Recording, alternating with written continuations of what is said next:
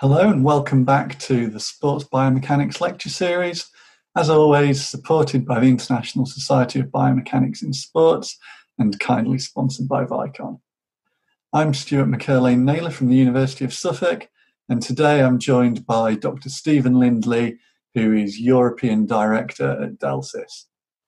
So, following on from the two brilliant talks that Vicon presented with a bit of a demo or tutorial into 3D motion capture, I was delighted that Stephen and Delsys offered a kind of similar talk really into EMG, presenting an overview of a number of EMG related topics. And Stephen's told me a little bit about what he plans on presenting, and it sounds excellent. So I'm really looking forward to it, and hopefully you all enjoy it too. Um, if anybody has any questions while the talk's going on, then if you use the comment section on YouTube, then we'll make sure that Stephen and Delsys can get an answer back to you um, after the talk is finished. So, yeah, thank you very much. Over to you, Stephen. Thank you, Stuart. And thank you to ISBS for supporting a wonderful, informative series of lectures so far. We're proud to be able to play our part in supporting the community during these challenging times. My name is Stephen Lindley, and I've been working with Delsys for the past nine years, primarily supporting the European community. My background is in sports science and rehabilitation, with a PhD in the area of neuromuscular biomechanics. Today I've been asked to present on the area of surface EMG and sports biomechanics. And like most speakers in this series so far, we could all speak for weeks about the topics we've been asked to speak of. And so today's session is intended to provide the viewers with some brief insights into what is EMG and where does it come from, the challenges and some recommendations associated with measuring EMG, a live demonstration, some discussion around how we can analyze those EMG signals to extract useful information, and how else surface EMG could be used through some exciting new ventures into EMG decomposition for studying motor unit control. We all often find ourselves asking these big and important questions, which can be seen as difficult to answer, but the reward we are offered when we can present an understanding of how the brain controls the muscles is certainly a magnificent one. We ask ourselves, what are the basic motor control properties that govern muscle contractions? Does fatigue affect specific muscles differently? And what factors influence muscle performance? Understanding how the brain controls muscles can help scientists better understand and treat motor disorders. It can help therapists improve rehabilitation treatment and trainers develop more effective training protocols, or engineers to improve prosthetic control. And so, how do we measure this? Electromyography, or EMG, can be defined as the study of muscle function through the inquiry of the electrical signal the muscles emanate. An EMG signal, as presented in the top right, is the electrical manifestation of the neuromuscular activation associated with a contracting muscle. This mesmerizing time series data presents the attractive notion of insight into nervous system and neural control. So let us briefly revisit the origin of these EMG signals. The brain controls muscles by sending electrical signals along motor neurons which originate in the ventral horn of the spinal cord. Now each motor neuron innervates a group of muscle fibers. Together, this is called a motor unit. Our motor unit is the single smallest controllable muscular unit we can measure. Muscles are composed of many motor units, and each motor unit contracts when it receives a signal from the brain and can be presented as a motor unit firing instance. Different motor units can fire at varying firing rates. The contraction of a single motor unit creates an electrical signature called a motor unit action potential, also known as a MUAP. Each MUAP provides varying amplitudes of force twitch response. And motor units are recruited in a relatively fixed order, whereby the first recruited motor unit tends to be the fastest firing and smallest motor unit, compared to the last recruited motor unit, which is firing the slowest and being the largest. And the EMG signal that we see here on the screen on the top right is a composition of all of the active motor unit action potentials within the muscle and is what's commonly used to provide valuable insights into human movement. Within context of sports biomechanics, then EMG can be seen as a tool that provides easy access to physiological processes that are responsible for generating force and producing movement. Therefore, it can help scientists, practitioners, athletes, and engineers to answer key questions around the wide and varied field of sports biomechanics. And so, who are we? Delsys are the world leader in designing, manufacturing, and supporting high precision electromyographic technologies since 1993. Founded by Professor Carlo De Luca, we've been long navigating the field of EMG through a unique combination of research and innovation alongside the experience of our product development. Professor De Luca instilled upon us all the importance of community support and with an amplified belief in the future generations. And so we've been giving back to the community over the years through Delsys and the DeLuca Foundation. Especially so during these challenging times, we are committed to continue that support. Now at Delsys, we join you, the scientists, in the same starting point, which is the scientific question or the research question. It's where a lot of our work requires conceptualization of new EMG technologies, which then allows us to develop an EMG product and thus supporting the ongoing desire to advance our understanding of human movement together with the scientific community and into the real world. And as you see, this process loops around. Our understanding will further our next scientific research questions and our next EMG products along the way, which will then just further increase the research applications that we can consider.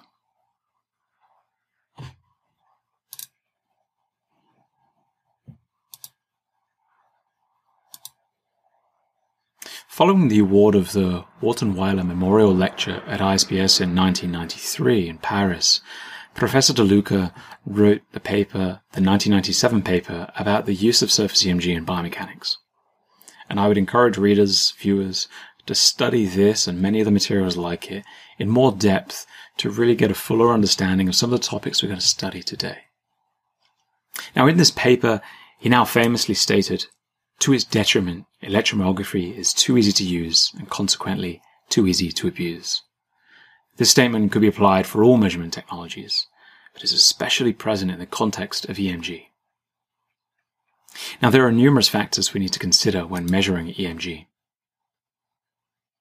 These selected intrinsic factors we cannot always control, but is important to be aware of when recording and analyzing and ultimately interpreting your EMG data.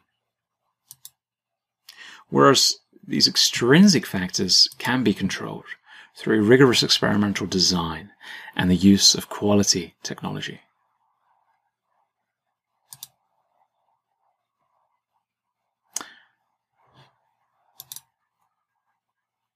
One of the cornerstones in the ability to capture the beauty of the neural control system is to select and use high fidelity recording technologies.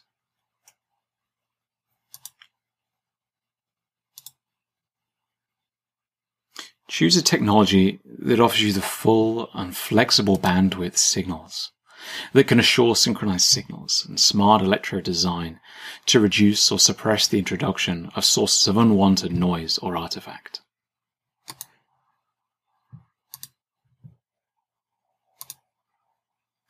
Even with the best of technologies at hand, the user needs to consider other critical components in collecting high fidelity EMG data where another cornerstone is the sensor location. The best location of the sensor on the muscle is generally on the midline of the muscle, far from the tendon origins and the innervation zones.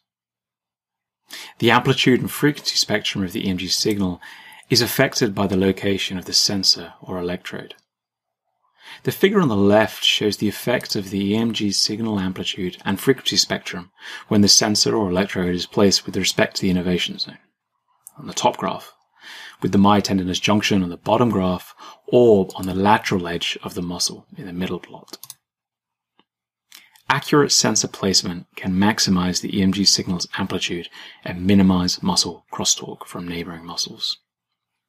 And so we implore you to avoid, where possible, the innervation zones or those origin insertion locations in the edges of the muscle. Aim for that midline of the muscle belly. Place the sensor or electrode in orientation of the muscle fiber. And if you follow these guidelines, you will have an increase in the signal to noise ratio and a reduction in muscle crosstalk. Another critical step in capturing valuable EMG data is to ensure the signals are of good quality. Unfortunately, a number of noise sources can contaminate the recording of EMG signals and may not be easily recognized by visual inspection, even to the most trained eye. Therefore, here we present a tool that offers the user insight into some key metrics. First, line interference from power lines. So this will be represented as 50 or 60 Hz noise. Typically introduced from power lines or fluorescent lights or other electrical devices, and they originate from the electrical magnetic radiation that is pervasive in all environments. While this is generally not a concern with modern technology, line interference may in some cases contaminate EMG recordings. Sensor detachment or excessive EMG signal amplitude may cause saturation of the signal, commonly referred to as clipping. If this occurs, the contact between the sensor and the skin should be secured. The amplifier gain should be reduced if possible, or the location of the sensor on the muscle should be moved to reduce the signal amplitude. The baseline noise is the composition of the electronics noise from the EMG sensor and the skin electrode interface. Accurate sensor placement and skin preparation ensures a low baseline noise, but focus should be given on the skin preparation of a subject. Often, a simple cleaning of the application site with an alcohol wipe will suffice, but users may require to remove excessive hair and or hydrate the skin. The signal to noise ratio, or also known as SNR, is arguably the most, the arguably the best measure of quality of the EMG signal. It indicates the ratio of the EMG signal amplitude during a muscle contraction versus the unwanted electrical signal recorded when the muscle is at rest, i.e. the baseline noise. The higher the signal to noise ratio, the more reliable the discrimination of EMG data from the underlying baseline noises.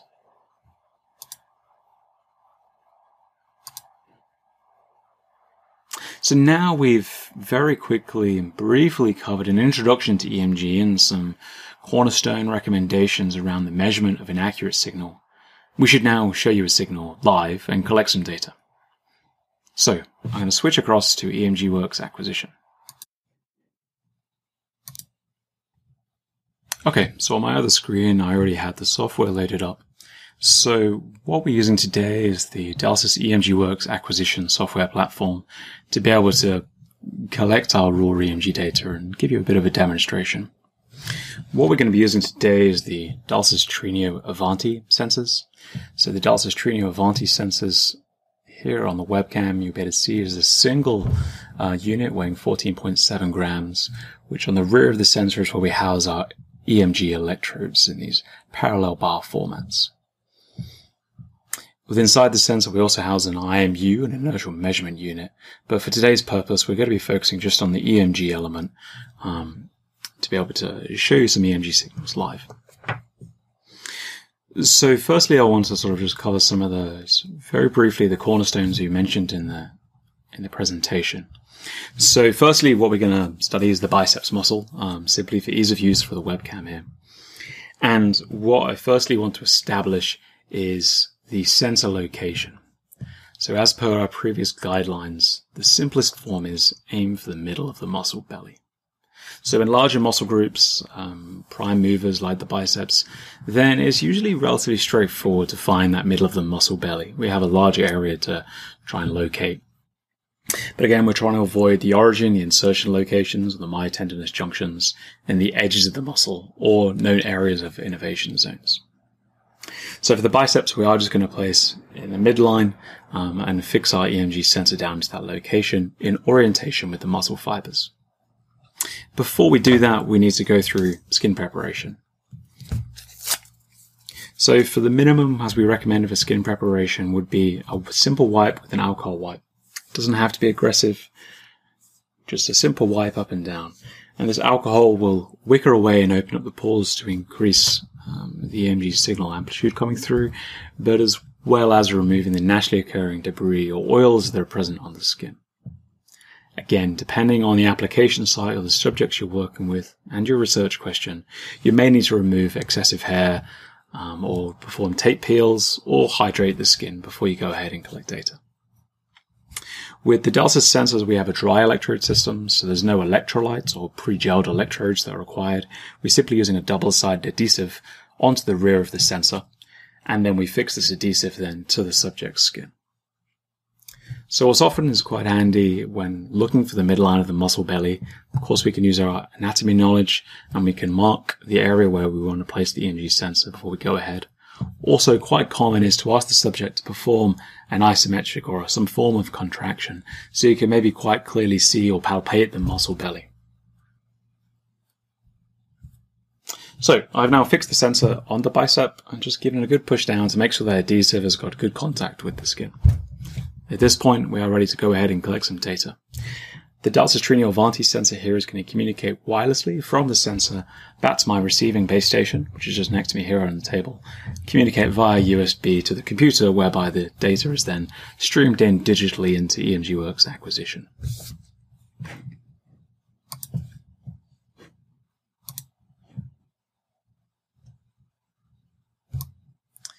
So firstly, I'm going to zoom in on the signal because the amplitude is certainly going to be quite low. And I'm just going to perform some very simple low level bicep curls with no weight.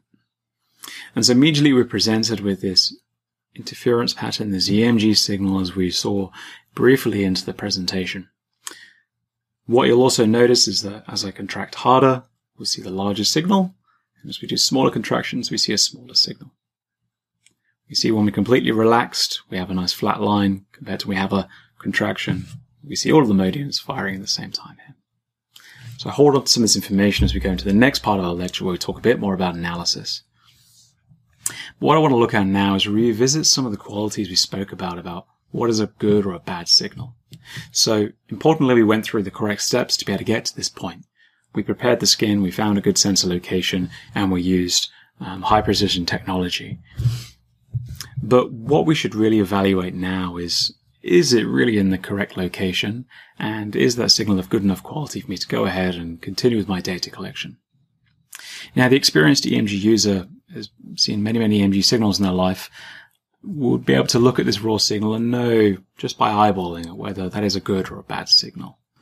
But as we mentioned in the lecture, in the slides, we now present a real-time tool to assess the signal quality.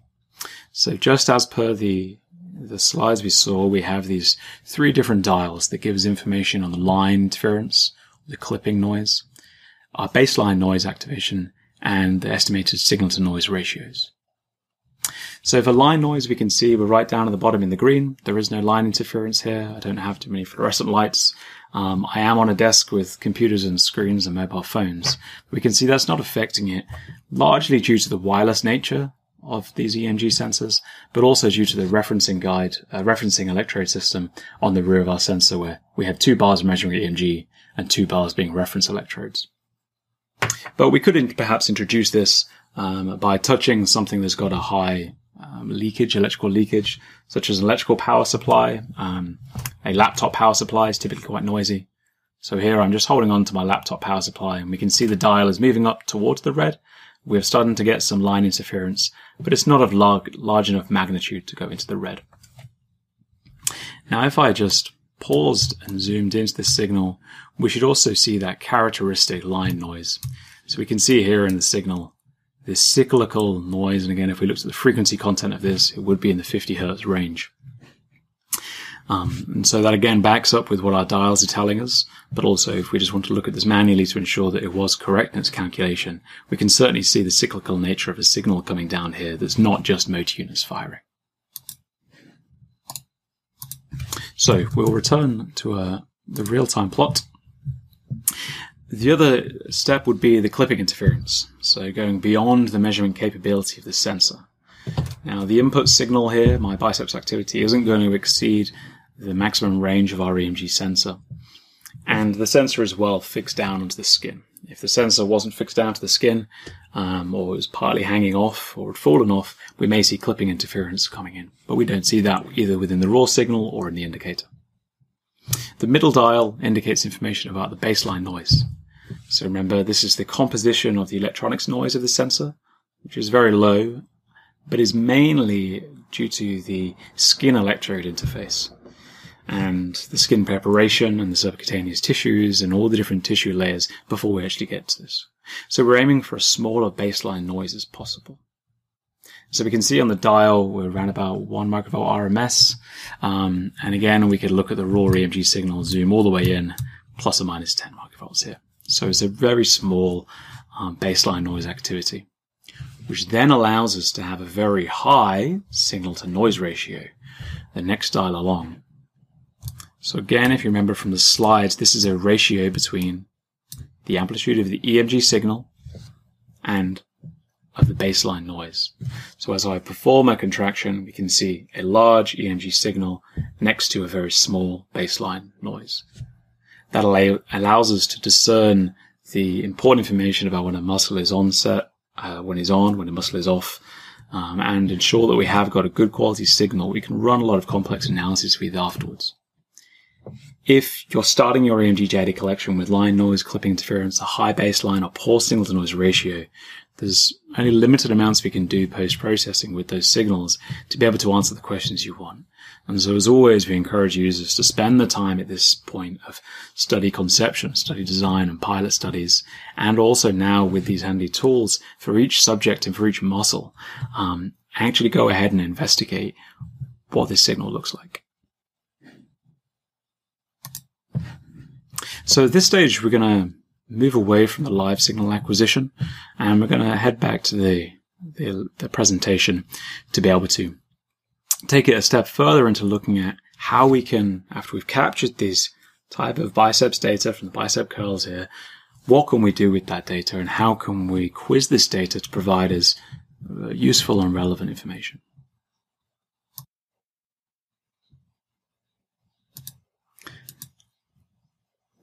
Okay, so now we've just switched back to the lecture notes now, whereby we're going to take a step into data analysis. Now, analyzing and interpreting an EMG signal is a much studied topic and one which can fill many lectures over. Today, I aim to provide a brief and simplified view of the most common areas for analysis, which of course can evolve into ever complicated methodologies, but I want to demonstrate this simplified view to excite and pique the interest in EMG and sports biomechanics, not to blind users with maths or complexity. With this in mind, I've presented a simple model for guiding the analysis of EMG data. You can see here we have three categories, physiological effect, EMG signal characteristic, and an example computation. Although I suspect we will understand the analysis of any data is more involved than this simplification I present here, there is a novelty in presenting and understanding complicated data in very simple ways. So with that in mind, firstly, we have muscle effort. So this is where the user would desire to understand the physiological effect of how a muscle or multiple muscles are working, how hard they're working. The EMG signal can be characterized and defined by its amplitude.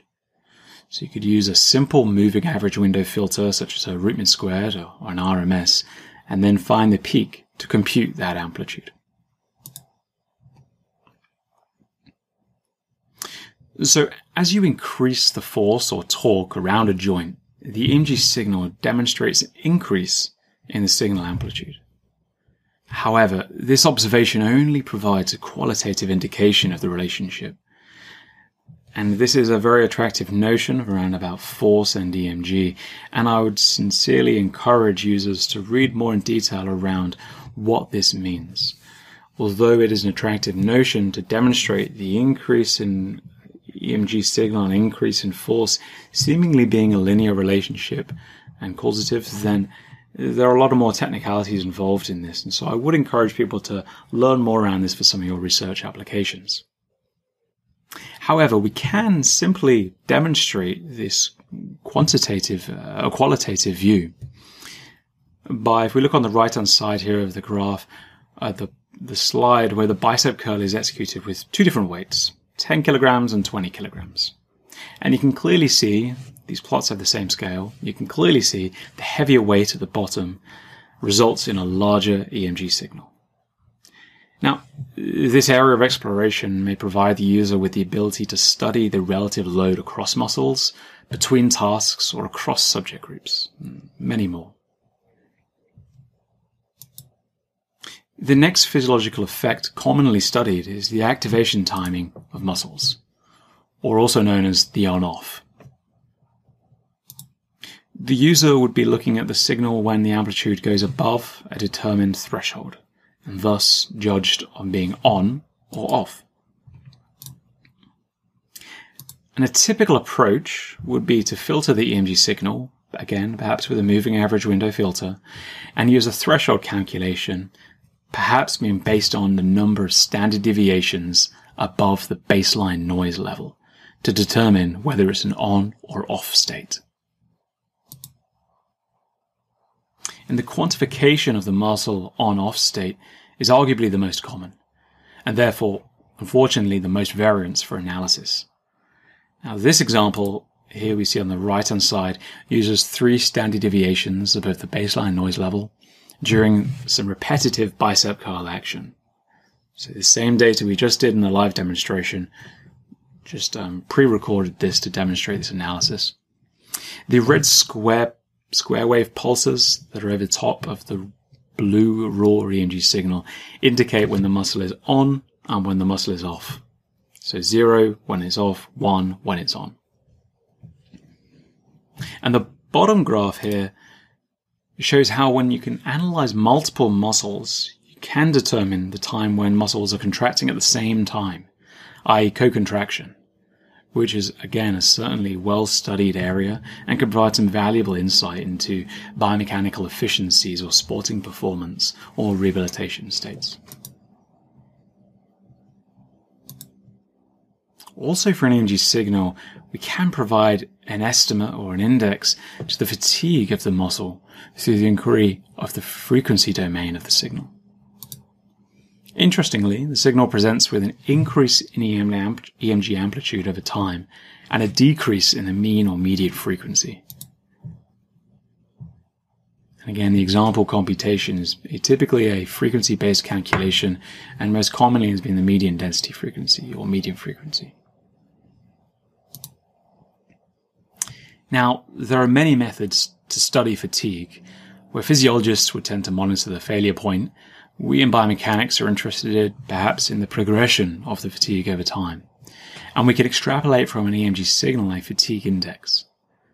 So in this example, on the right hand side, we've again used the biceps brachii and we've held a same 10 kilogram weight at a fixed joint position. So the elbows in flexed 90 degrees position, tucked into the side of your trunk. And this was held for 210 seconds before failure point was reached.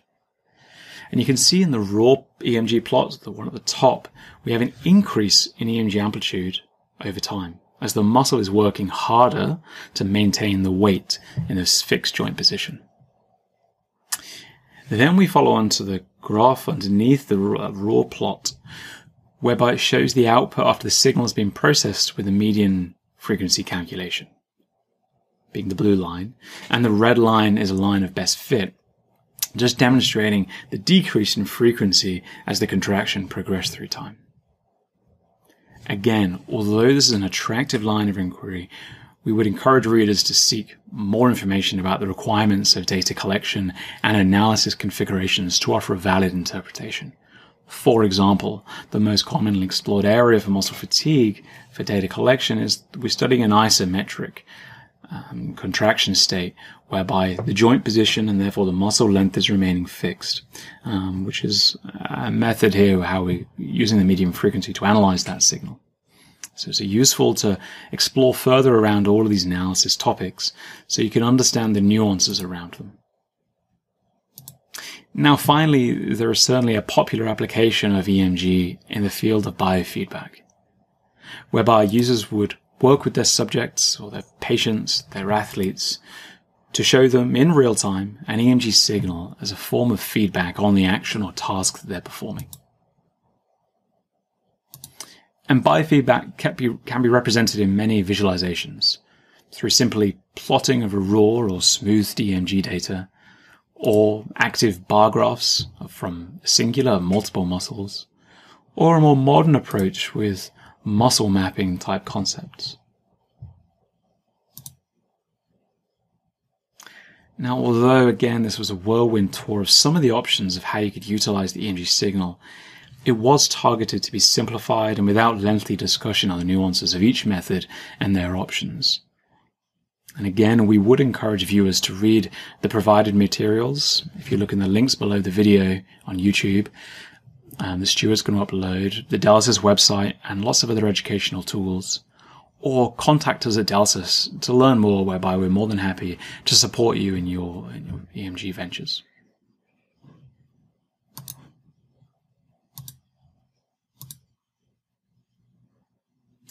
Now, I want to briefly touch upon an emerging field of interest with EMG, and one that holds great promise for further unraveling the complexities and mysteries of the nervous system. The focus on the lecture so far has been this the EMG signal, being the composition of the active motor units. Now imagine the possibilities if we're able to take a step back and provide insight into the composition of that signal where we could measure the motor unit firing rates and capture the motor unit action potentials and the deeper exploration of neural control. The study, the topic of studying unit action potentials is one that's been under exploration for decades. In 1972, Professor DeLuca published a solution of measuring motor unit activity using a quadrifilar electrode which is an invasive method with four fine wire electrodes inserted into the muscle belly through a hypodermic needle. Now, this work has been continued over the years by DeLuca and colleagues to further explore the concept of decomposing an EMG signal, albeit from within the muscle, to provide information on the motor units themselves. Now we fast forward to 2006 whereby DeLuca and colleagues presented a solution that enabled researchers to capture a surface EMG signal. Again, remember, previous attempts at this have all been invasive with the quadrifilar needle or fine wire or needle EMG electrode. So here they showed a solution that captured a surface EMG s- signal and were able to accurately decompose that signal into high yields of concurrently active motor units. This was a huge breakthrough in the field, mainly due to the advanced methods of analysis rather than advanced hardware technologies. But you will notice here on the slide whereby the EMG electrode certainly differs to the one we showed you, you may have been previously exposed to, whereby we have five pins. These five pins provide us four channels of single differential EMG signal from a single sensor. And that is important why we have the four channels and in this very particular orientation.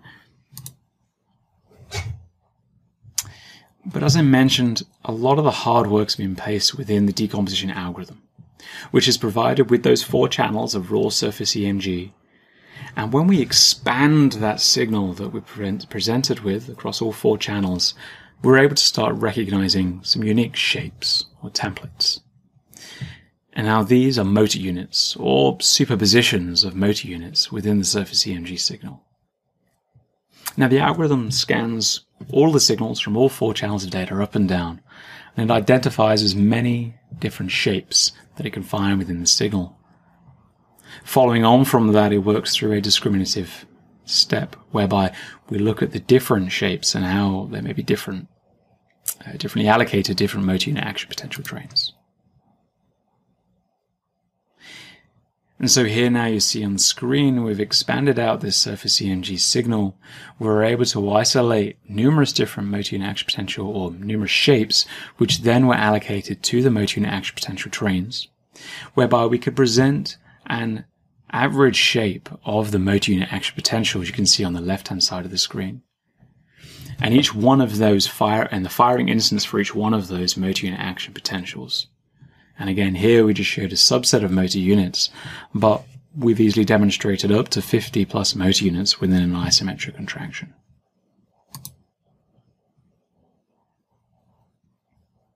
So, as I just mentioned, the previous work was limited due to the contraction type, to decomposing isometric only contractions. And this is because the signal of a dynamic uh, contraction is highly complex, with the motor unit action potential shapes changing throughout a contraction cycle as the muscle lengthens or as the force increases. And therefore, we also see an increase in superposition of motor units and many other technical challenges associated with this.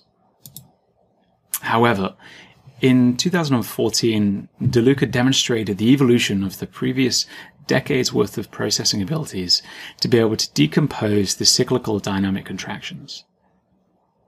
And therefore offering the community, the scientific community, possibilities of studying motor unit control in more applied fields. And for the first time unraveling perhaps how our nervous system can control dynamic muscle actions at a motor unit level. Now, looping back to some of the original slides here and understanding how Delsys operates. So that original 40 years worth of scientific work took its time to come through, but we were able to then leverage the understanding and scientific findings we found in the research team at Delsys to create and mold this into a product over the years. And we evolved our scientific work and thinking from the research team into our wireless platform alongside our existing wireless platform called the Delsys Trigno system, which allowed us to create a new concept and, and method to capture data called the NeuroMap system. To continue the theme of bicep curls, here you can we can be seeing capturing EMG data with the Trigno Galileo sensors, again the middle line of the muscle belly, and we're capturing simple bicep curls, like in our previous example, uh, like in the data we, the previous example data we got from the surface traditional surface EMG. Now, after we collect that raw EMG data, again, four channels of raw EMG data, we use the NeuroMap software to decompose that surface EMG data using the previous uh, mentioned steps into the motor unit action potentials and their firing instances. And the bottom plot shows the firing rate of all of those motor units found within that area after being smoothed with the Hanning window filter. And the black line going through the signal indicates the elbow joint angle.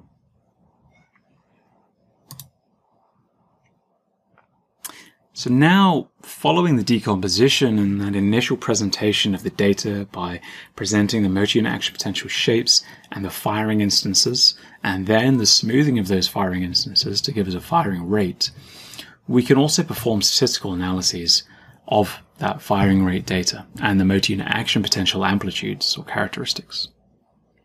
So here we've simply just selected the concentric phase of the bicep curl across the five repetitions with inside the NeuroMap software and we've regressed the average firing rate versus the peak motor unit am- action potential amplitude. And to see what it offers us in the insight into what changes across the contractions as the subject's perhaps becoming more fatigued.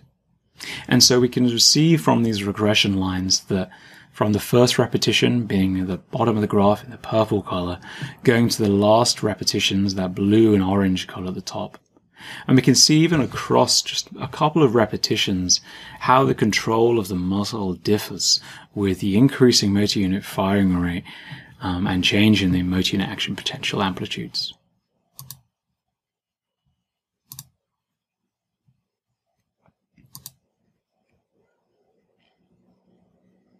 And so now also maybe what might be quite interesting for us to do is to move on from just studying the concentric phase or just studying the isometric behavior of this muscle um, during this task, but instead we can now compare the concentric and eccentric phases of the contraction.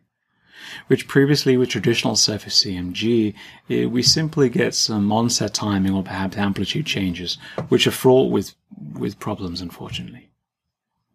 And now when we isolate the concentric and eccentric phases within those bicep curls here, we can see the results.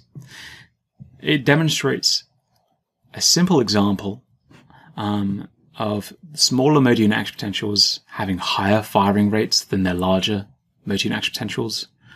And we can still see that there's hierarchical arrangement persists. The hierarchical arrangement of the firing rates with the first recruited motor unit being the smallest motor unit firing the fastest and the last recruited motor unit being the largest force twitch um, firing the slowest. And this persists across the eccentric and concentric activities, phases but also importantly that each motor unit maintains a higher firing rate during concentric than eccentric activity, which for the biomechanists here um, is quite a fascinating concept and idea to perhaps inform us of our training or our performance gains that we're interested in.